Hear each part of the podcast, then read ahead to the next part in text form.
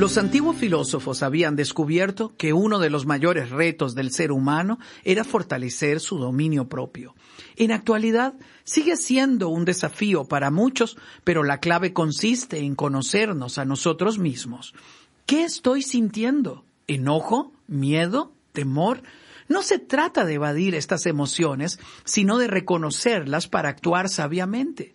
Tener conciencia de nuestro propio estado de ánimo, aún en medio de las discusiones, nos ayudará a tener control sobre lo que experimentamos y cambiará nuestra perspectiva. No hay emociones adecuadas o inadecuadas, pero sí tenemos la capacidad de sentirlas de forma proporcionada, guardando el equilibrio y protegiendo a los que nos rodean. Le habla Sixto Porras de Enfoque a la Familia. Visite enfoquealafamilia.com.